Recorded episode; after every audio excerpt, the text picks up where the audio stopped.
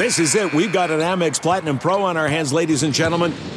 We haven't seen anyone relax like this before in the Centurion Lounge. Is he connecting to complimentary Wi Fi? Oh my, look at that, he is! And you will not believe where he's going next. The Amex dedicated card member entrance for the win! Unbelievable! When you get travel perks with Amex Platinum, you're part of the action. That's the powerful backing of American Express. Terms apply. Learn more at americanexpress.com slash with Amex. Careful making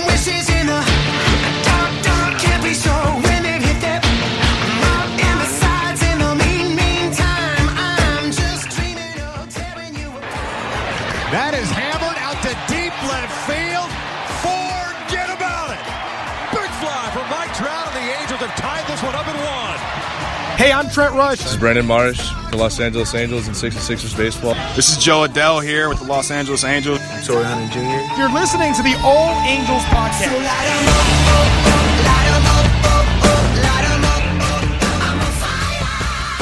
What is up? It is your boy Johnny Mags, joined as always with Daniel Garcia. We're back for another edition of the All Angels podcast, uh, off-season edition. Uh, today, this morning, we have uh, a special guest on today, so we'll get we'll get straight to it. We have none other than the incomparable Mark Gubicza. Mark Gooby, how you doing this morning? Hey, Johnny Day, what's going on, fellas? How you doing? So I want to start with you talking about your 2020 season. How different was it where eh, Angels are home, you are, you know, broadcasting in an empty stadium, and then when they're on the road, your guys, you and Victor are in your little compound. How how different was 2020 for you?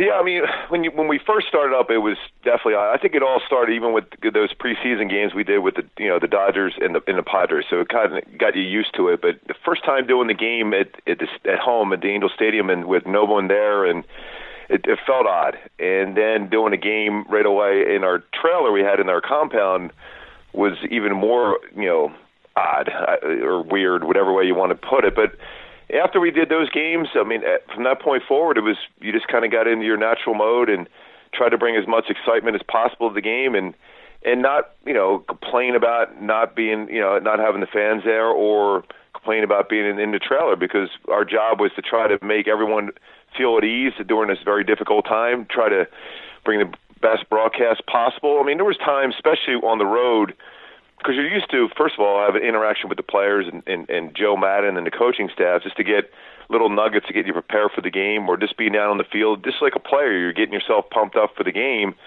But that you know that wasn't the case. But you had to find different ways to get your mind going. You you know you're either researching more or you know you're obviously doing the entire game off the monitor, which you know on TV side that's what you basically do anyhow radio size, uh, you know, for Terry and Mark, it was even, probably even more difficult for them to do because they're used to looking at on the field and trying to paint that picture for people listening in on the radio. But on the TV side, you basically you're seeing what's going on, the action, and then try to explain why that happened. So that that part was somewhat normal, but you know, just relying and hoping you're making all the right decisions on you know base hits or fly balls or if that things were going to be fair because you're not there necessarily to be able to see you know, the baseball going down towards his line, a baseball hit, is it going out of the ballpark or is it going to be a deep fly? Those things, you know, came into play at, on occasion, but I don't think most people from all my interaction on social media didn't even realize forever that we were even not there on the road games, which is part of the plan is make it as relaxing as normal as possible. Yeah, you know, on you know, as Daniel and I watching the games on TV as fans, you know, uh, we're we we we know the the energy that we can bring to a game when we go to a game, you know, and uh, I think you guys did a good job this year of of kind of relaying uh, some sort of energy to us, you know, although there's no fans there. So my question really is, how important really is the energy from the fans? Like, did you you know you as a player obviously know how that feels, but as now you know entering. How many years have you been on the broadcast side now? You know, uh, entering, you know, this season with no fans, how important really is the energy? Is is that something that maybe we all took for granted before the season? Uh, you know, this is my 14th year of doing this, and just you know, from the moment I drive into the stadium and, and talk to you know the people working there, which I didn't run into this year, which was it was hard because there's everyone, men and women, were so excited that the game was going to happen that day. All right, so then you walk into the stadium you know, you get prepared. You, you watch batting practice down in the dugout, talk to the guys, and you make work your way up to you know the booth. And in that point, you're interacting with fans. So you're, you're getting. I mean, for me, it was great. And I don't know if you probably saw me over the years, even when I'm leaving games, interacting and talking with fans on the way out of the stadium. That I, that that part really hurt this year, not doing that because you know I drew a lot of energy from them, good or bad. Because you know I felt bad when a team lost, and and then when you run into fans, how it hurt them as well. You really feel that, and and even during the course of the game, when you know there's a rally going and you're looking and, and down below us, and you see the fans are across from us and, and our level, the 300 level, and they're getting excited. You get excited as a person, and not seeing that. Even talking to Trouty and, and a number of the players, you know, via Zoom or text, it was so hard for them not having the fans at home or even on the road because usually if you're Trouty going in the outfield and you struck out against you know a pitcher you know from the Astros and you're going out there to center field, they're going to have somebody going to give you some grease and that motivates you. or if you you know had a good swing and you go out to center field, he always throws that last you know, and when he's playing catch, Oh, yeah, he throws the last baseball out into the stands in right center field, and lo and behold, he's pumped up again. So that that was really hard for players. Uh, you know, and, and like I said, I, I fed off a lot of good vibes from the fans going going in and out of the stadium on a consistent basis. as a fan, there was a lot of things that happened this year on the field that you know we wish the Angel fans could have been a part of. Whether it was you know Trout passing Salmon's all-time home run or uh, you know Pujols' chase for 660, but you know you were there, you saw, you called those moments. Which moment for you was your favorite calling uh, this season? Yeah, that's a great question, Daniel. Uh, the Trouty thing was so much fun because a lot of build up, having Tim Salmon there obviously was pretty cool, and, and being a friend of Tim's for years and years because being a teammate with him back in '97, that long ago, that uh, that was fun. But I, I just love the history of the game. First, seeing Albert tie Willie Mays on the road, and then breaking it at home, and you know, because you know Albert, Albert's all business. He's he's up there, hits a home run, runs around the bases he's ready for his next at bat. But that that smile he had on his face, and our our camera guys caught that really well, and the excitement for his teammates in the dugout. That was probably the coolest thing. I mean, you could put Justin Upton hit his 300th home run. I mean, some of the swings that David Fletcher had, a couple pitches over his head, he got hits for.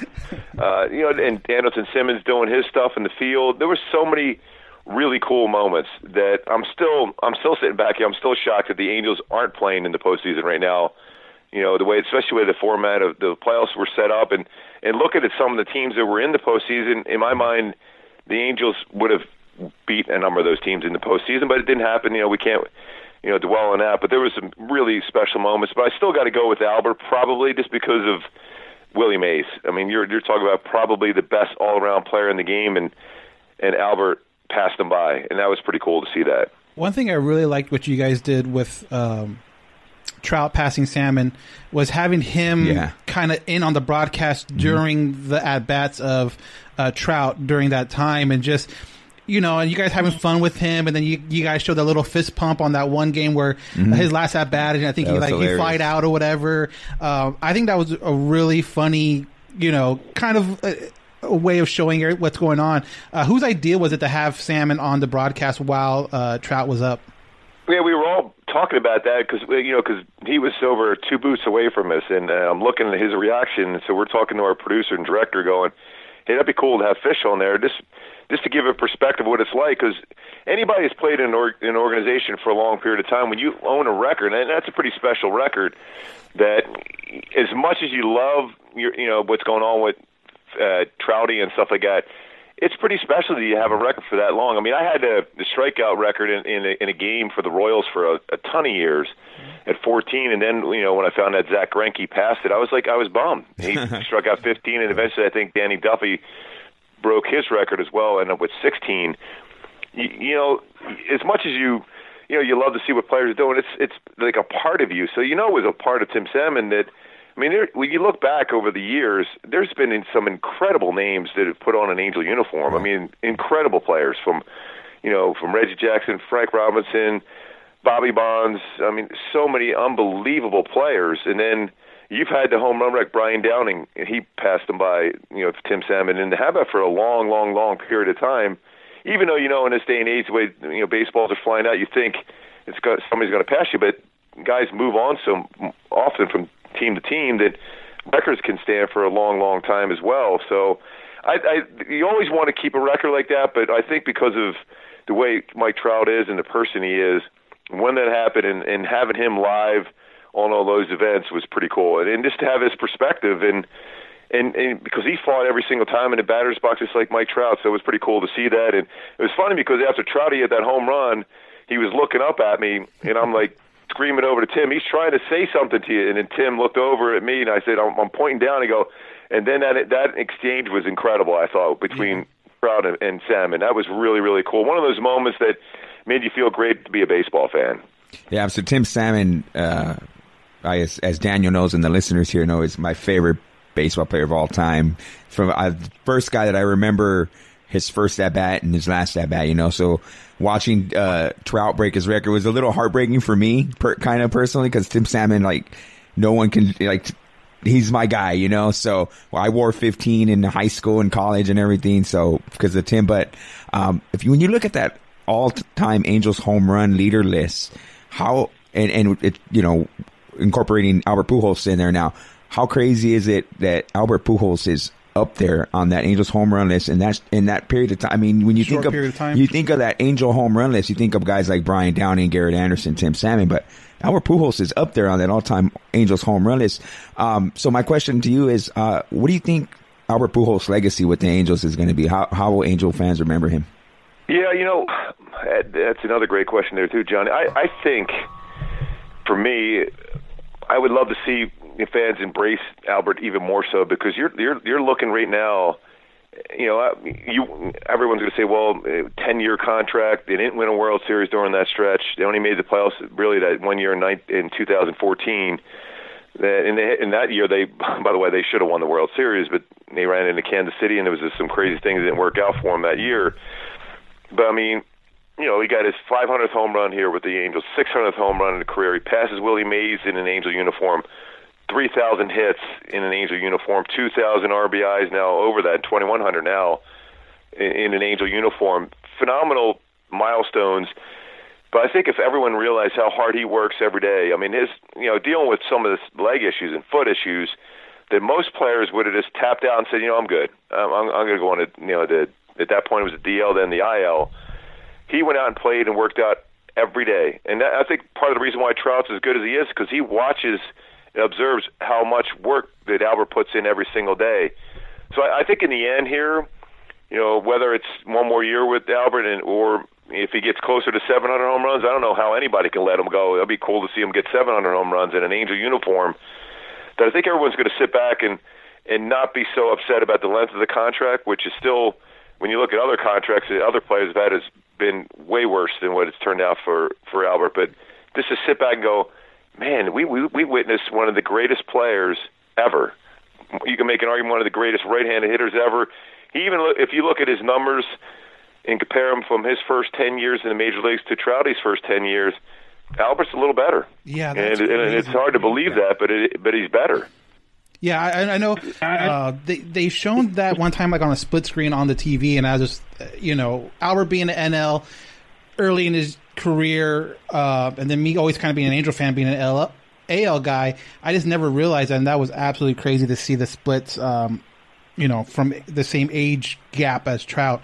So now, kind of going forward, now the pitching. Obviously, Angel fans uh, know the the troubles the pitching staff had this last year.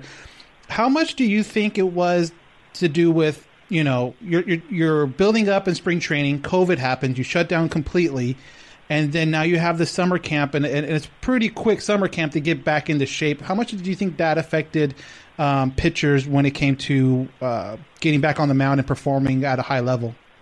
It was, it was huge, but you know we also got to realize the other 29 teams were dealing with the same thing also. But I think with this particular staff, they didn't really get an opportunity to continue what they were working on in spring training with Mickey Callaway, who I think is is a fantastic pitching coach. And, and what I saw in spring, because I was down there for about four or five days before they closed down camps, that man, these guys were all biting into everything he was saying. They were getting ahead of the count. They were, you know, throwing first pitch strikes. They were finishing off hitters. They weren't afraid to use their fastball. They weren't afraid to pitch to contact. And I think he was the big reason why Dylan Bundy was one of the best pitchers in baseball. He was excellent this this past season. You know, there was times when Andrew Heaney was really really good this year, but uh, you know, I think it comes a time now for for this organization is, and I've I've preached it a lot. I felt, hey, it, the right things got to go every their way as far as their pitching staff. You know, Shohei Ohtani pitches two games. I thought with him being available, I think he was the biggest reason why. I mean, this whole you know abbreviated rush summer camp hurt him because he never really faced any teams, and it, lo and behold, right away you're facing the A's, and then your command goes away, you're overthrown, and then your elbow starts bothering you. I, I think it hurt him a lot, and not having him available to pitch this entire season completely changed the dynamics of the pitching staff. Uh, Jaime Barria showed some pretty good signs of throwing the ball well. I liked what I saw from him, but you know there was. I think you have to going forward. We can't just go. We hope these guys do well. I think you got to address the pitching staff, and you better have, as we see now in the playoffs, you better have one guy that you can guarantee you're going to win that day. Whether you know Gerrit Cole was out for the Yankees or Glasnow you know started that game. Well, granted, he only went into the third inning, but every team you look in the postseason, for the most part, Clayton Kershaw, all those guys, you have to have an ace, and, and that has to be done and addressed this off season by the Angels. And there's no more hoping that you know the five guys do well. You need somebody that sets the tone, whether that's you know a Trevor Bauer type pitcher or not, or you make a trade or bring a Marcus Stroman in. Anybody, you have to bring in a very deep consistent staff where you don't expose your bullpen to throw so many pitches, so many innings that it taxes them so quickly in the season, then you end up not being as good as you're supposed to be. Yeah, you know, we Daniel and I have been talking about how the Angels rotation for a while now has always been built on promise, on hope, on on on expectations. Like, oh, you know, this guy, if he can reach this caliber, oh, this is going to be amazing. But I think you nailed it on the head. Now we've been, you know, the time now is how how much longer are we going to bank on these guys to you know uh, reach that level? So with that being said, is Ohtani? Are the Angels looking at Ohtani as the maybe number two, number three guy, or moving forward? Are they are the Angels saying, all right, let's see what we can get out of him? Yeah, I mean that's you know. At this time of the year, obviously, the way everything's going, you're still really disconnected from the players and and even members of the of the you know the coaching staff and the medical staff as far as getting information about how well he's doing. I don't know if that affected his swing this year. I mean, he took a, a, lot of quite a few steps back as far as batting this year as well. Um, he's still one of the most dynamic players we may ever see with what he can do. I thought in a 60 game schedule, and I even picked him. He, I thought he, I thought he was going to be the MVP of the American League because he was. I felt he was going to win five games and hit 12 to 15 home runs. And I'm saying, how could any player be more valuable than that? And you know, he had he had what seven home runs, and he pitched two games, period, and he threw a total what two and a third or whatever it was. Mm-hmm. Uh, that didn't turn out to be the case. If he's anywhere near what he was at 18, pitching and hitting, then then you have something that's it's phenomenal. But if you have to deal with you know the back and forth of, of like you had this season, I don't I don't think you can you know count necessarily right now going into the off season into you know getting ready for spring training at some point and say okay he's our number two number three or number one guy in your staff. He'll be a supplemental guy around there and if he's doing what he can do well then we are a way better team. And I anticipate him being completely healthy and, I, and that makes this team that much better. It, it means you're a a contender for the championship not just to get to the postseason but a championship if he's able to do what he's doing. But I don't I don't think you can bank on him right now saying he's our guy in a two or three spot in your rotation because you don't know. That's why you have to make tough decisions. Uh, and it also means whoever the new GM is going to be is going to have to potentially trade a player or two that we all love to make sure you get a couple of those arms because pitching is absolutely mandatory to get this off season. You kind of mentioned it. If, if we get the Ohtani that was there during uh, his rookie year that won him rookie of the year, then that's great. That that helps the Angels uh, immensely. But due because of the injuries and and kind of this whole experiment, you know, obviously Ohtani's kind of one of a kind. How much longer do you feel comfortable with the experiment of a two way player and these injuries popping up, uh, compared to like, okay, if it doesn't work in the next two years, you know, we got to concentrate on one side or the other. How long do you think that that leash is? I, I think it comes down to what when when they ask Shohei Ohtani, what do you want to do? Do you want to pitch? Do you want to hit? Do you want to do both? And if he's confident in saying I want to do both, well then I say he's doing both.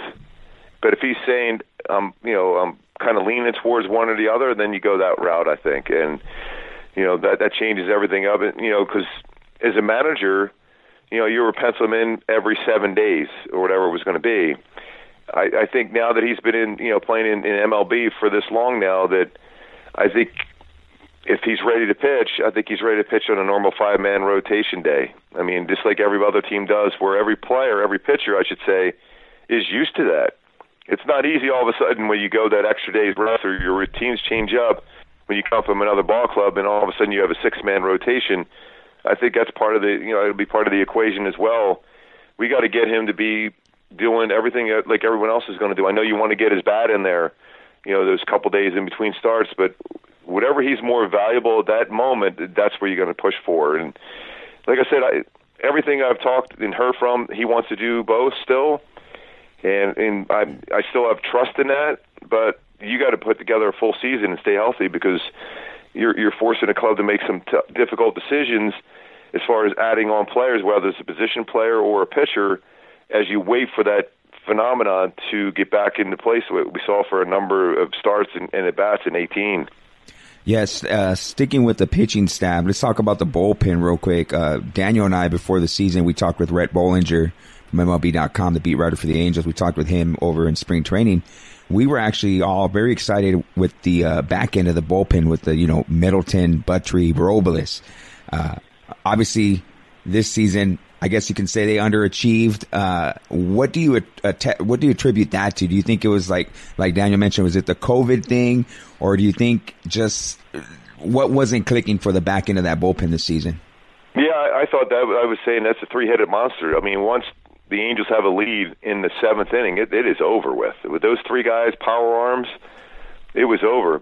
But lo and behold, they uh, you know they didn't do their job. And you know Ty Buttrey, I think, it still has you know a hangover effect from how much he got up and threw, you know, the year before, especially that first half where he was as good as any pitcher in all of baseball. But you know, and then Hansel Robles, 23 saves the year before, and then all of a sudden you look up, the velocity was down somewhat. Now I think part of it is they those guys didn't compete against anybody in a different uniform really for the, outside of those last three days. Keynan Middleton, who I thought, you know, watching some of his games in spring training, even summer camp, he was throwing 97, 98, 99. His changeup looked great. Yeah. Everything looked excellent. And boom. And then you see, you know, not the results you, you'd hope for. So I think part of it was is the rushed get ready thing. But I, I go back to a lot of other teams did the same thing, and, and yet they were there. But so I think they got to step back and look. What do I got to do to be better? Because they all have the arms, and they all have the the, the attitude and, and then toughness to be in those points of the game, that seventh, eighth, and ninth inning where the game is on the line.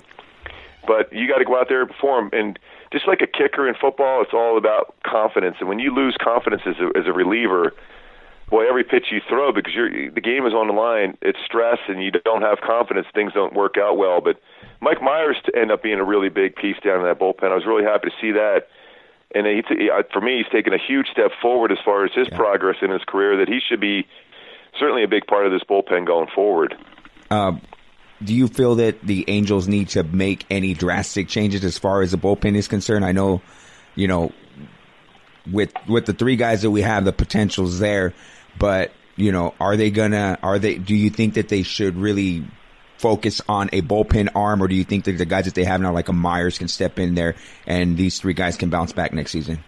I think every club generally will do some, you know, messing around with their bullpens and adding guys. Uh, so that's definitely something they have to do. And you know, Justin Anderson could be back at some point next year. I love his arm. I've always have. You know, he had the Tommy John surgery. I don't know when that allows him to get back in competing. Uh, but uh, yeah, there, there's going to have to be arms. Like, like I said, pitching is going to be the important thing. You got to add starting pitching. You got to add a, another a couple, maybe an arm or two down in your book, down in your bullpen. Buchter, I thought was going to be a big piece. That didn't work out. I don't know if that had to do with the COVID situation as well, the summer camp scenario. Why he didn't perform is kind of shocking because he's put up some really good numbers in his career ends up you know ended up with the Yankees at the end of the year. But uh, there was there's some things you have to work out. Guys have to go out there and and their work ethic is always good. And from what I could see from where I am up at that third level in the booth, I'm out there down there on the field like I normally would be and having a conversation with these guys. But um, I think it's there.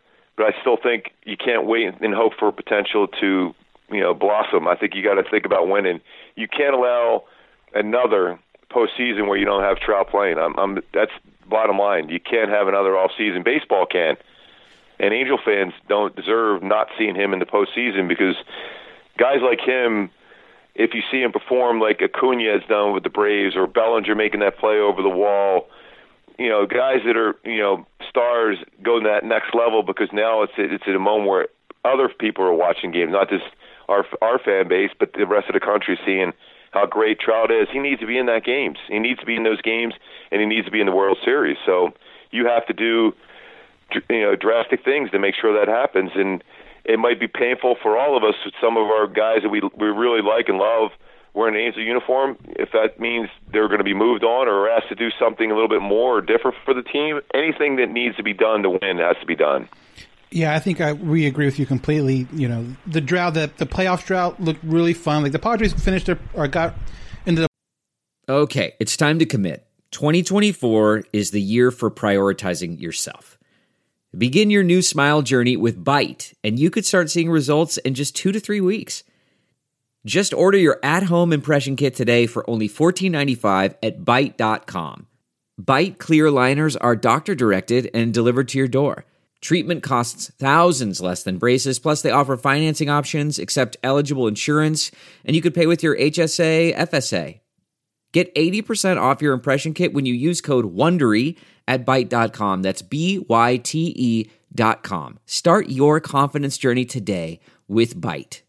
The spirit of performance is what defines Acura. And now it's electric. Introducing the ZDX, Acura's most powerful SUV yet. Crafted using the same formula that brought them electrified supercars and multiple IMSA championships, the ZDX has track tested performance that packs an energy all its own. Unlock the energy and order yours at Acura.com. We're driven by the search for better. But when it comes to hiring, the best way to search for a candidate isn't to search at all. Don't search, match with Indeed. Leveraging over 140 million qualifications and preferences every day, Indeed's matching engine is constantly learning from your preferences. So the more you use Indeed, the better it gets. And listeners of this show will get a $75 sponsored job credit to get your jobs more visibility at Indeed.com slash match. Just go to Indeed.com slash match right now and support our show by saying you heard about Indeed on this podcast. Indeed.com slash match. Terms and conditions apply. Need to hire? You need Indeed. Delve into the shadows of the mind with Sleeping Dogs, a gripping murder mystery starring Academy Award winner Russell Crowe. Now available on digital. Crowe portrays an ex homicide detective unraveling a brutal murder he can't recall. Uncovering secrets from his past, he learns a chilling truth. It's best to let sleeping dogs lie. Visit sleepingdogsmovie.com slash Wondery to watch Sleeping Dogs, now on digital. That's sleepingdogsmovie.com slash Wondery. What makes a life a good one? Is it the adventure you have? Or the friends you find along the way? Maybe it's pursuing your passion while striving to protect, defend, and save what you believe in every single day. So, what makes a life a good one? In the Coast Guard, we think it's all of the above and more, but you'll have to find out for yourself. Visit gocoastguard.com to learn more. I normally find bras to be so uncomfortable and constricting, but Skims has changed that. You know, I love Skims underwear, so I finally tried their bras, and Skims has delivered again.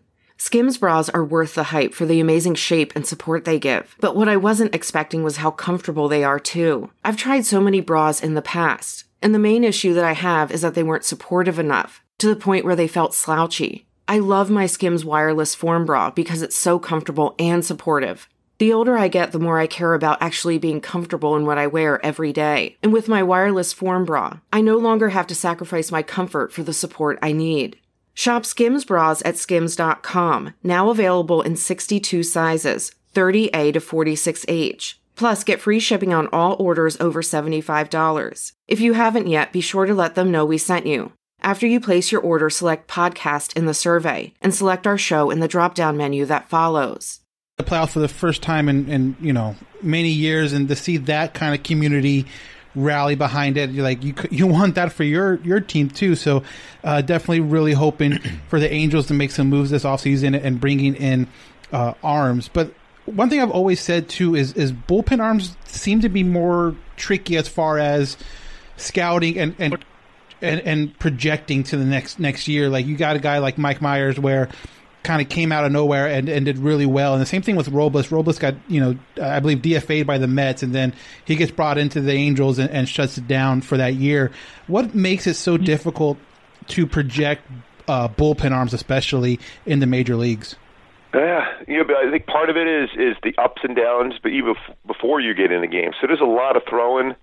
Uh, so, and like I said, it goes back to confidence. In most relievers were starters at one point, and most of them fell as starters. So then they moved down the bullpen. There is some now. You're seeing a lot more in, in the collegiate level that were closers in college and end up being closers in the major leagues and the minor leagues as well.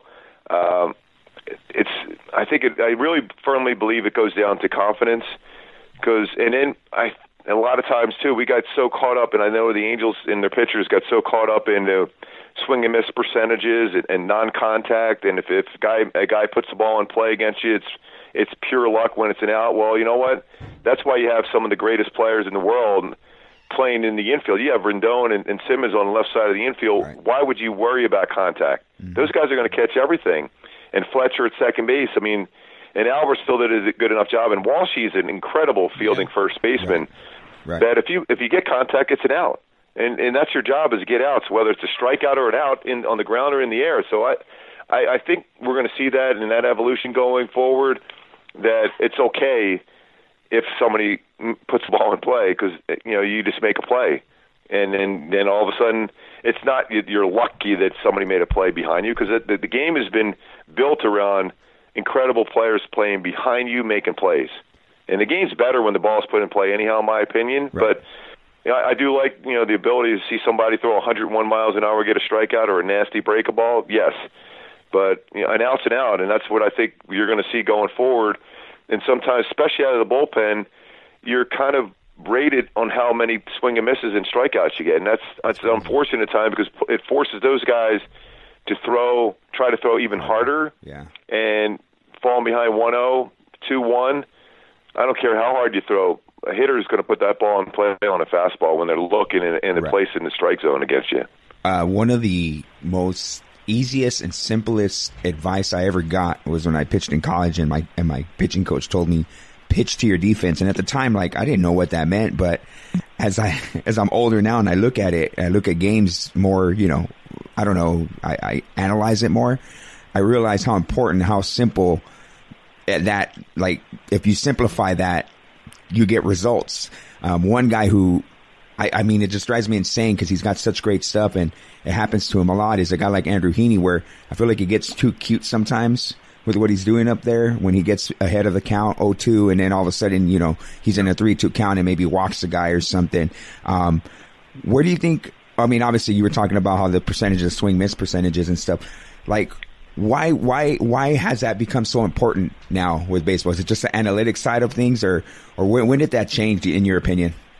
Yeah, but that's a huge part of it is the analytic part because, like I said, they they base a lot of outs, you know, with with the luck factor, you know, fielding independent baseball, pitching, I should say, FIP. I mean, you're they're basically saying, okay, and I always ask people around baseball, would you would you would you have drafted me now in this day and age? They're like, well, yeah, yeah, you had a great career. I said, no, you're not answering the question because I was a ground ball pitcher. So in other words, I was lucky to get an out. In their opinion, a lot of executives' opinion that I was lucky to get an out. Well, if I'm getting a, uh, throwing a baseball on the handle of the bat or towards the end of the bat, and it's soft contact and it's a ground ball, I'm doing my job. Right. Uh, I'm not going to get a huge percentage of swing and miss unless I got myself in a situation where I could throw my slider. Right. You know, when you're a sinker ball pitcher, you look at Dustin May, how good a stuff he has for the Dodgers. He doesn't get a lot of swing and miss. He doesn't get a lot of strikeouts, but he gets outs. That's all matters. Yeah. Right. That's all that really matters. Results, so yeah.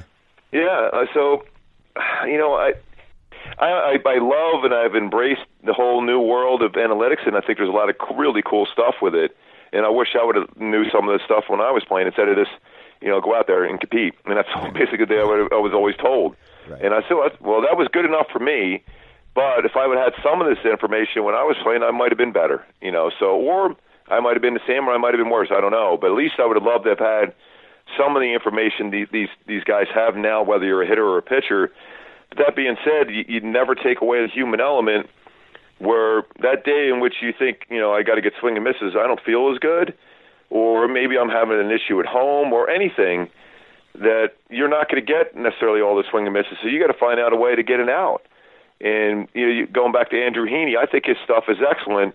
There's no reason why he shouldn't have an ERA in the low threes every year the rest of his career. But I think if he just just realizes how good his stuff is, mm. that it's not overly important to get a strikeout every time. Although he's, he piled up some strikeouts again this year, and over the last couple of years he has as far as strikeouts per innings pitched. That get me a, see how many. I used to have a game I play with my you know I did with myself, and also as, as a coach in high school, I would get my kids to go, hey, how many outs can you get with one or two pitches? And it, it, it's funny how because then your brains get going, the wheels get going, the motion. Where you think, oh, that's a pretty cool thing. Let me see how many outs I can get with one or two pitches. And that's and if you do that, important. that yeah. then you save your best stuff because you know you look at Griffin Canning, who's got he threw the ball well at times himself. How many times he throws all his arsenal in the first inning? Same thing with Andrew Heaney. Jack Morris and, and Dave Stewart, I know I'm going back in the day, they didn't show you their, or even Verlander for that matter, forever, didn't show his best stuff until that fifth, sixth, seventh, and eighth and ninth innings. Because he just got you out as, as quick as possible, preserve that out pitch that you need with a guy in scoring position, a man on third in, on a one-one game or a one nothing game or two-one. Because if you if you have already shown the hitters in the dugout or in the on deck circle in the first inning, all your pitches, exactly how you're going to try to get them out, then what do you have to do the rest of the way? That's why you see so many pitchers only going mm-hmm. two times, barely three times through a lineup because you've already shown all your pitches that very first time through, and there's no surprise element. Even though they know all the the stuff you you know you throw, but that day you, your fastball could be moving different, your breakable could have a little dip, different depth on the break. Same thing with your changeup, this and that. That don't ever give away all your pitches in that very first inning because if you if you if you've done that, the hitters have an advantage on the rest of the game. And that makes total sense too when you put it that way. yeah. Uh, they- I, didn't- I never actually me never really playing baseball at a high level like you know Johnny. I, I- that makes total sense. But I never really thought about it, but that's that's great. So Gooby, I want to I want to thank you again for spending time.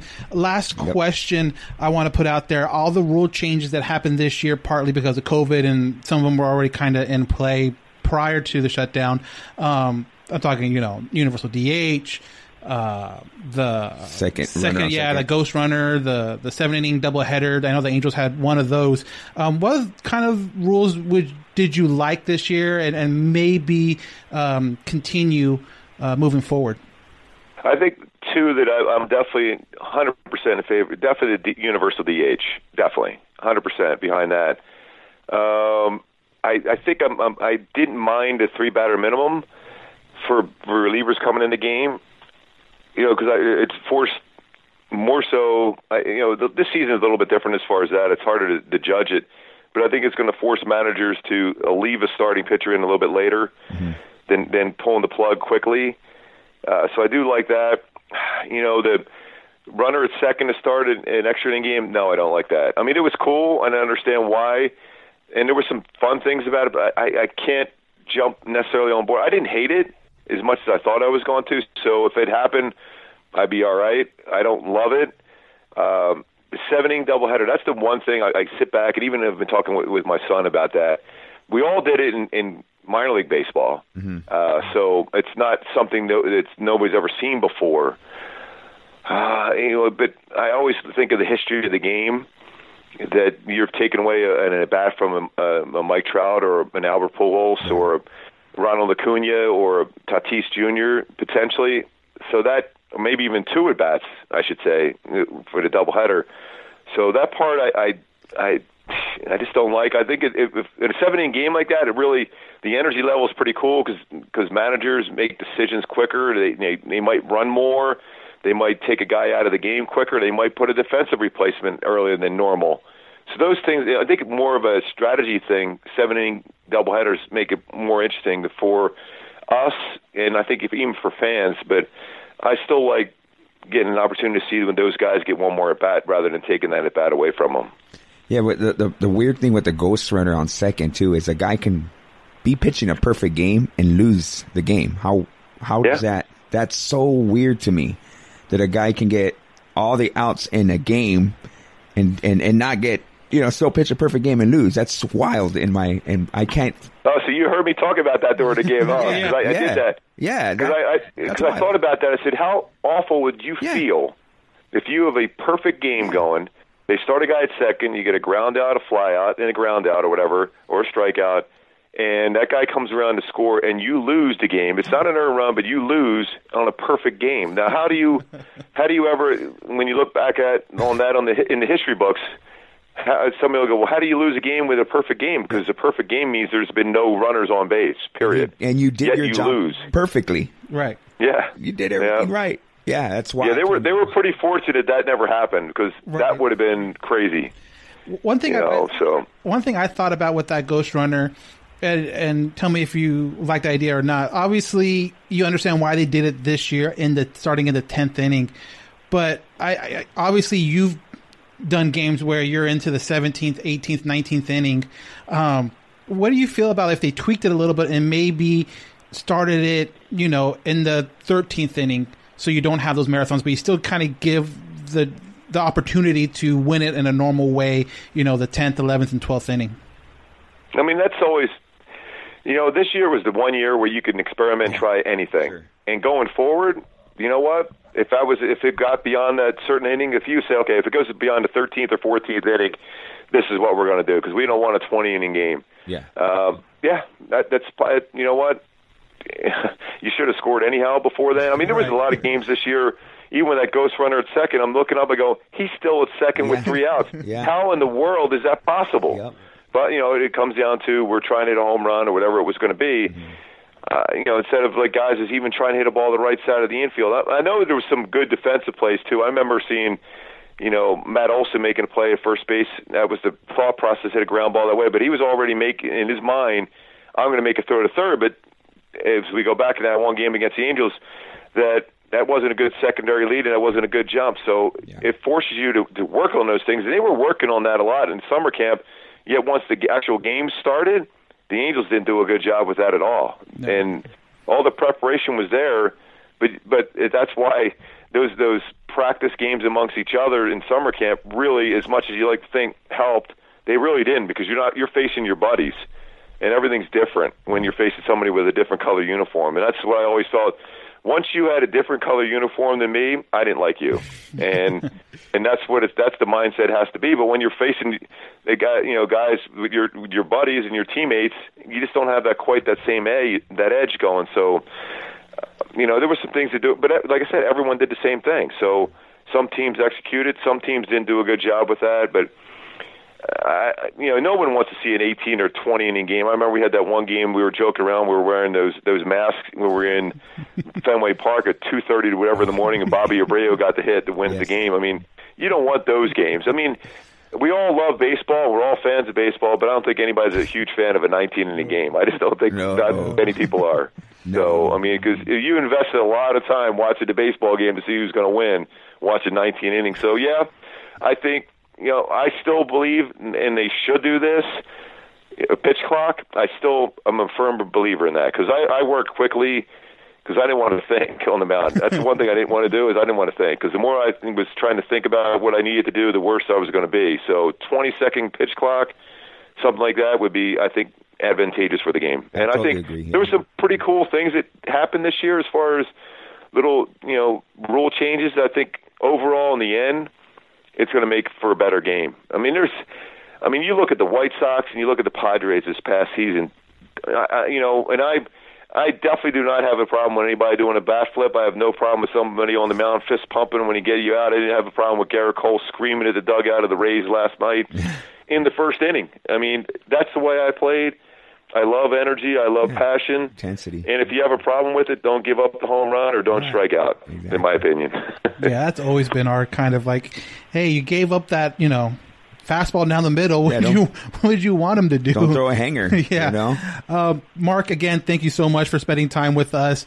Uh, I know we know that this is the time of the season where you really enjoy with the holidays. So, um, you know, happy holidays to you and your family, and Yes. we're looking forward to the uh, maybe some decorational pics on your Insta on your uh, Instagram and your Twitter coming up, and obviously Thanksgiving and Christmas coming up.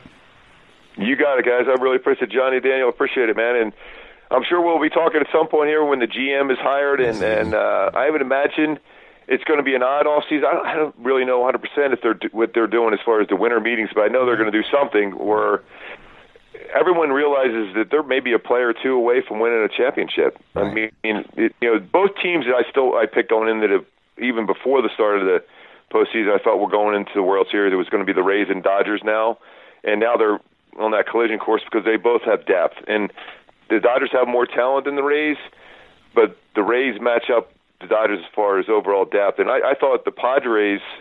You know, if Bellinger doesn't make that play, that, that's a whole different series. Yeah. And the Dodgers haven't faced you know, a healthy pitching staff either. So the Braves and, and the Dodgers are going to be a fun series. Anytime the Astros are involved in any playoff series, everyone's going to be rooting against them. That- That's the funny thing about it. And that was the cool thing about this whole last round of playoffs, guys. All those teams didn't like each other. The Rays and, and the Yankees Yep. hated each other. The A's and Astros hated each other. You could tell the Padres and Dodgers did oh, too. Oh, yeah. Oh, yeah. And anytime Acuna and anybody on the mound for the Marlins, they hate each other. So I love, I love that. That's what I've always believed in in sports. You got to dislike your opponent. You respect them after the game, respect them before the game, but once you're playing, you you got to dislike them Yep. and, and try to do whatever you can to beat them. And that much more in the playoffs, too. Yeah. Yeah. So. All right, Mark. Thank you very much again um, for chatting, and have a great day. You might not be able to get to the game at all this year, but you can still be in on the action at Bet Online. Bet Online is going the extra mile to make sure you can get on everything imaginable this season, from game spreads and totals to team player and coaching props. Bet Online gives you more options to wager than any place online. You can get in on their season opening bonuses today and start off wagering on wins, divisions, and championship futures now. Head to betonline.ag today and take advantage of all the great sign up bonuses. BetOnline, your online sportsbook experts.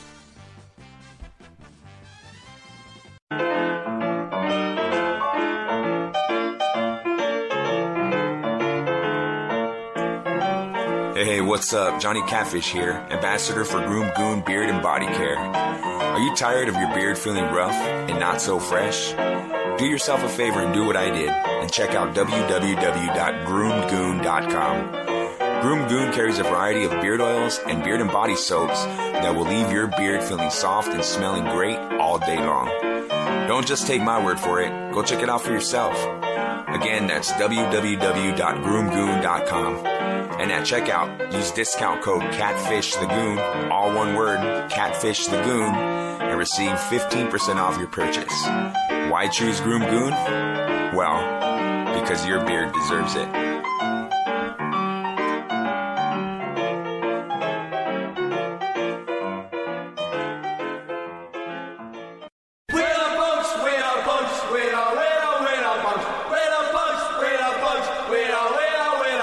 This is Hood Vicious. Listen to my show, The Punk Corner, on KJ Epic Radio, every Thursday from 5 p.m. to 7 p.m. Our partners at Manscaped are forever changing the grooming game with their Weed Whacker. This nose and ear hair trimmer provides proprietary skin safe technology that helps prevent nicks, snags, and tugs in those delicate holes.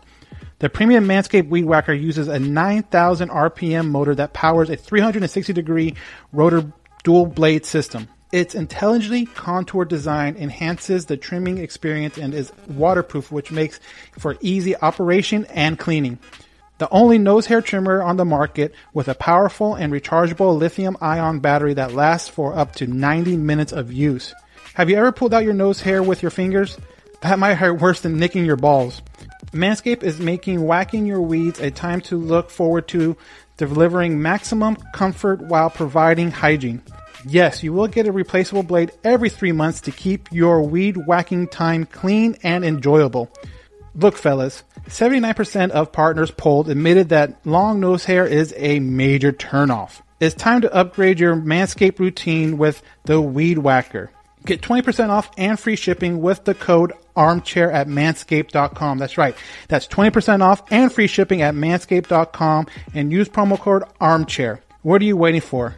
Go whack your weeds.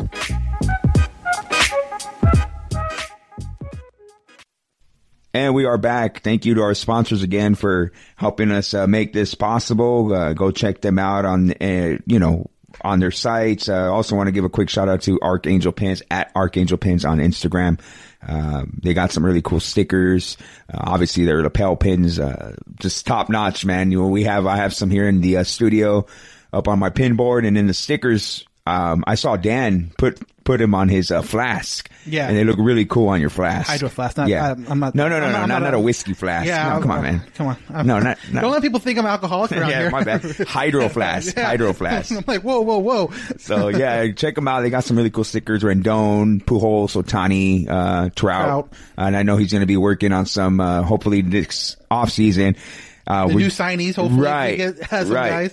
guys. Hopefully some, uh, some pitching, maybe, maybe a Trevor Bauer sticker. I don't know. I don't want to, I don't want to get ahead of ourselves here, but yeah, thank you to our sponsors again. And, um, uh, yeah, man, we had a great interview That was with, fun. with Mark Gubicza. And it's funny though too because he was talking about some things. You know, Gooby's always so positive. Obviously, you listen to him talk on TV. He's always so positive, and to hear the kind of frustration in his voice when talking about this is the time they need to go Yeah. get pitching. Right. This is the time where you can't rely on well if this guy does this. Yeah. Like to hear that kind of frustration in his voice shows, I think, um, how how much the Angels, you know, whoever the GM is going to be, needs to go out there and get a, like you mentioned, a Bauer or Stroman or, or anything like that. Right. So for him to be the kind of like that, it's like, wow, you know, this needs to really change. And what I really liked, what he touched on was, hey, if this means that we need to get rid of some guys that we all love, Then happens. that, that means that this is important. And be, Mike Trout being in the playoffs is important for baseball. How, dude, uh, for the longest time there, everyone talked about how the greatest player in baseball never made the World Series is Barry Bonds. And he finally made it. Never won one. But how important was it for him to be? Look at that series he had I'm against say, the yeah, Angels. and it's not like they lost because of him. No. Like he had a great series. but so but he showcased what he's been doing to the world at the on the grandest stage, and that's what Mike Trout needs to. Mike Trout needs to be where Bellinger was the other night, just like just like Gooby said. So. Uh, just a great interview. It's always fun to have him, and, and also, you know, when Victor comes on, it's always just really easy. We're talking about how Right. how it's just having a great conversation with a great baseball mind, and it was it was a lot of fun. Right, and it's funny too because he has that perspective of not only the baseball now, but a great baseball mind from like you know when he played and when And he then when grew he up. watched, so, yeah. So like he's he's dropping names like yeah, they might be older names, but they're great examples of Right. what you know needs to happen or uh, type of players that you type of way of playing a game this Yeah. game.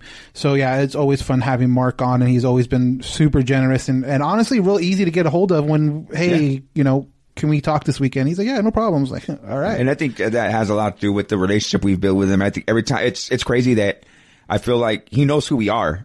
You know, and that, that speaks to who he is. Like, you know, oh yeah, I remember. You know, it's it's an awesome. It's Well, awesome it's it's also cool too to see him when uh, we didn't do it this year because of the COVID thing, but Right. seeing him at the ballpark or even Always having a chit-chat in, with in him. years past, Yeah. see him at Temp in Tempe for spring training Right. and stuff like that. So that's it's always fun to talk to those guys. Yeah. um, on here and then you know obviously in person also. Yeah, absolutely. So, uh, with that being said, man, that's going to wrap up this show. Again, guys, uh, thank you guys for listening. I know it's the off season and as soon as something happens, you know that we'll be here to, Right. to, to report on it and, and try to get, you know, the best interviews we can, you know, maybe, you know, maybe we get on a Victor or a Jose or maybe even Rhett, you know, Rhett the uh, the third member, fourth member of our of our show. Yeah, I guess Chris has worked his way back into, but Chris is going to have to make some off-season appearances if he wants to continue it. He just can't show up for the season Yeah, and be like, needs "All right, I'm out." And the people love him for some reason. I don't know why you guys uh, show him so much love, and he always uh, disses us. He big times us. Now,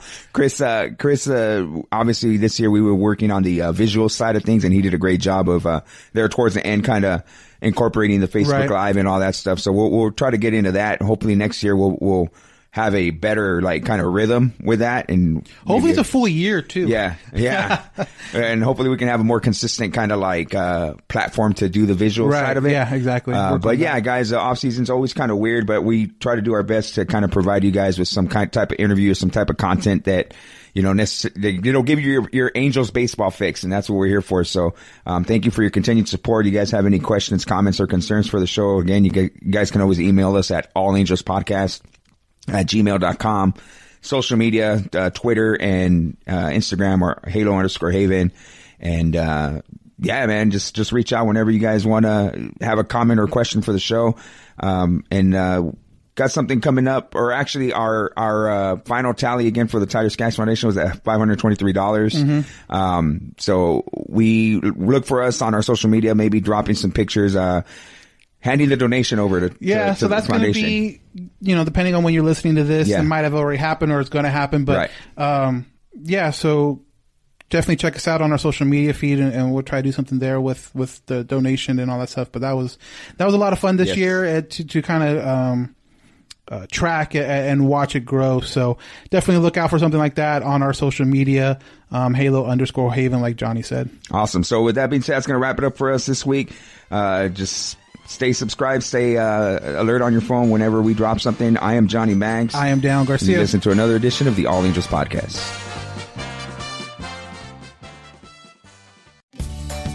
Have you ever wondered how to say good morning in Italian? Or what is goodbye in French?